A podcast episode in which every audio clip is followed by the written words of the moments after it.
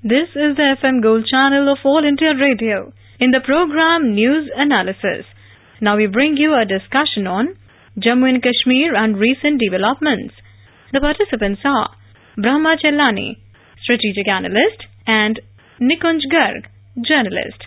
So, Mr. Brahma Chellaney, what do you make of the overall speech of the Pakistani Prime Minister today?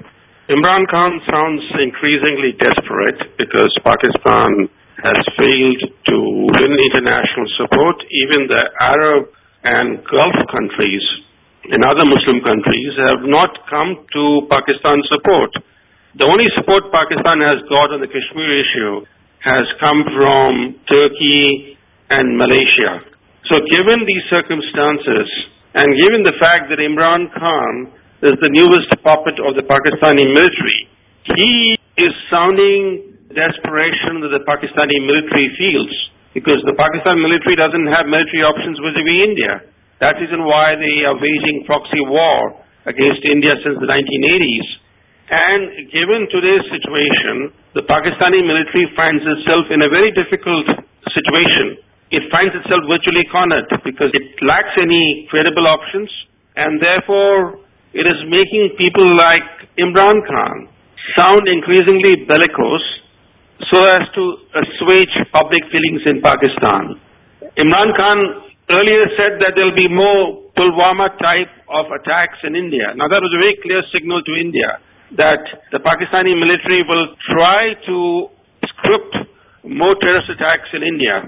So today's speech is a continuation of what he said right after India change the constitutional status of Jammu and Kashmir.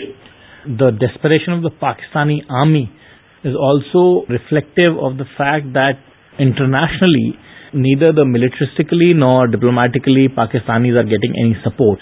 Do you think that increasing bellicosity on the part of the Pakistani Prime Minister is also because of the fact that he wants to ratchet it up to a level where international communities probably forced to take note of it, which it is largely not done so far?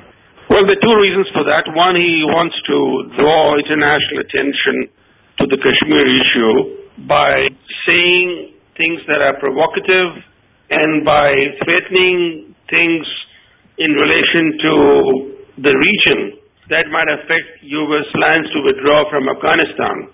So that's one strategy that Pakistan is pursuing. The other strategy that they are seeking to pursue is to repay India in some form or the other. They've already imposed sanctions on India, which is remarkable that the sanctions have been imposed by the aggressor against the victim country. India did not impose any sanctions on Pakistan all this while. But now Pakistan has been imposing sanctions on India, and I think Pakistan will not be just satisfied with imposing sanctions. They are up to something more. Mr. Chellaney, do you also think that public opinion in Pakistan would be aroused with this kind of belligerent talk by none less than the Prime Minister himself, and then Pakistanis can probably find themselves in a bind? They're raising the public expectations and then not being able to deliver on them would be troublesome for them, their leadership. Pakistani public has increasingly been radicalized and Islamized over the decades. From my first trip to Pakistan and then my subsequent visits to Pakistan, I noticed a huge change beginning from the 1980s onwards when Ziaul Haq was the ruler. Increasingly fundamentalist orientation of the Pakistani society and the growing militancy at the grassroots level in Pakistan. What Imran Khan and company are doing is basically whipping up grassroots passions in Pakistan. He also, made some very sort of objectionable comments when he said that RSS is an admirer of Nazi ideology and that BJP is a follower of them. Do you think it's baseline desperation that is reflecting? Well, it shows that having failed to gain international support on India's move in relation to Jammu and Kashmir, the Pakistani establishment has now descended to name-calling.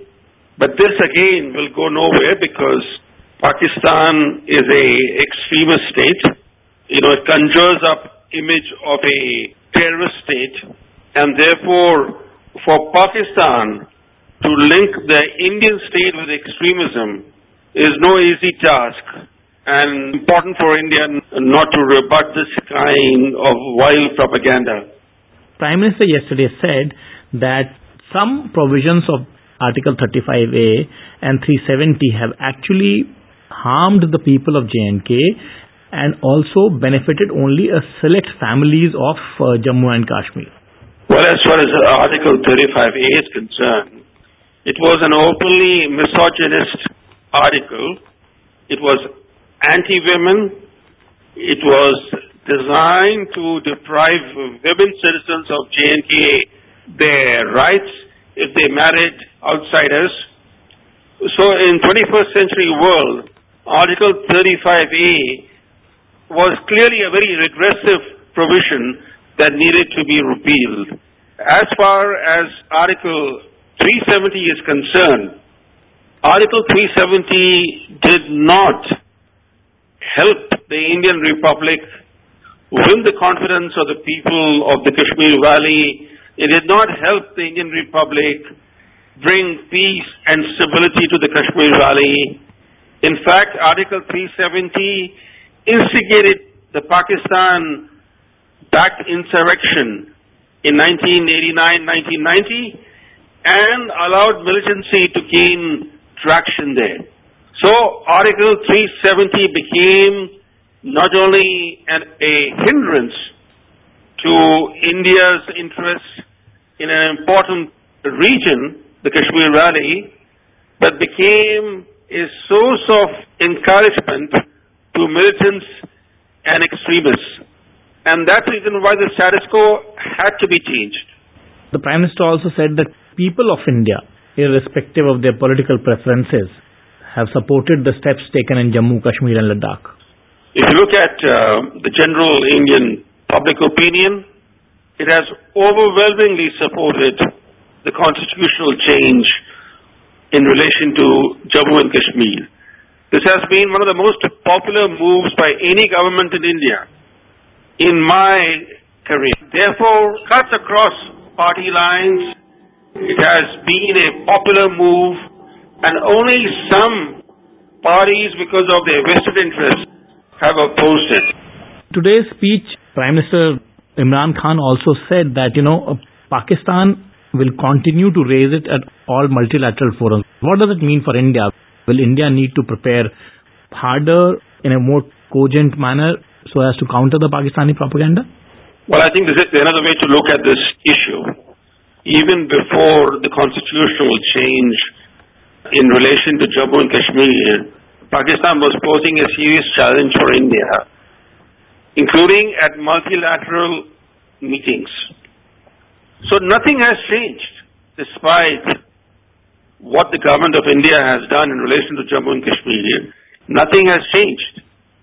The situation in Kashmir Valley was disturbed before.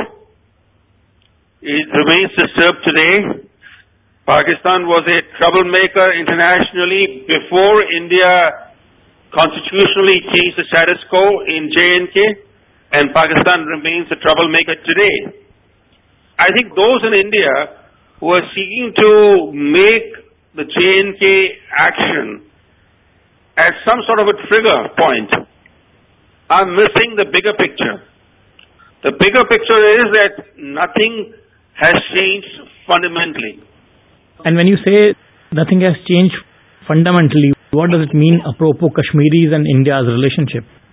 Even as far as the relationship between those who live in the Kashmir Valley and the rest of India is concerned, that relationship has had its problems for the last 70 decades. And that relationship will remain somewhat troubled. So this constitutional change does not change that relationship fundamentally. But let's not forget one thing. The Kashmir Valley makes up only 15% of the area of the state of Jammu and Kashmir that will be dissolved on October 31st. It's a very small area, 15%, but that small area has been holding the rest of India hostage. And that's the reason why Article 370 had to be effectively nullified and Article 35A had to be repealed. Mr. Chellaney, one very crucial aspect of this entire thing is that, Pakistanis are now claiming that this shows the real face of India, that while Prime Minister of Pakistan also today said that, I have been a pacifist, I have proposed talks, I have told them that if you walk one step ahead, I'll walk two. And in the face of all this commentary and in the face of their apparent attempts to improve relations, do you think Pakistan's case would be bolstered by what has happened recently, or do you think it makes no difference? As far as Imran Khan is concerned, he is known in his own country as Imran Taliban Khan. That underscores his nexus with extremists. There has been a transformation in his own life from being a liberal to becoming an Islamist, about which he has spoken openly. And given relationship with the Pakistan military, and given the fact that he has brought into his cabinet hardcore Islamists, including a man who has been made the Home Minister, and this man who is now the Home Minister of Pakistan is a man who was involved in several murders, including the Daniel Pearl murder, who was involved in hiding Osama bin Laden. So this is Imran Khan. And I think India should pay little attention to what Imran Khan says, because what he says lacks credibility even within Pakistan. Having said that, would you also think that, this is probably the time when, if the Pakistanis only want to push for talks, and if there is no push in terms of infiltration or in terms of terror activities from Pakistani side, this is also an opportune moment when India and Pakistan can start to talk? The Pakistanis are trying to ratchet up pressure on India. They've downgraded diplomatic relations. They have slapped India with different kinds of sanctions. How can India talk to Pakistan at this stage? It's just not viable. In fact, India should be prepared for Pakistan launching some cross-border terrorist raids and taking other actions which might take India unawares. So India has to be very vigilant. India has to be careful. India is on test right now. You are listening to a discussion on Jammu and Kashmir and recent developments. The participants were Brahma Chellaney, strategic analyst, and Nikunj Garg, journalist. This program was produced and presented by the News Services Division of All India Radio. This program is also available on our website, newsonair.com. You may email your opinion about this program at airnsdtalks@gmail.com.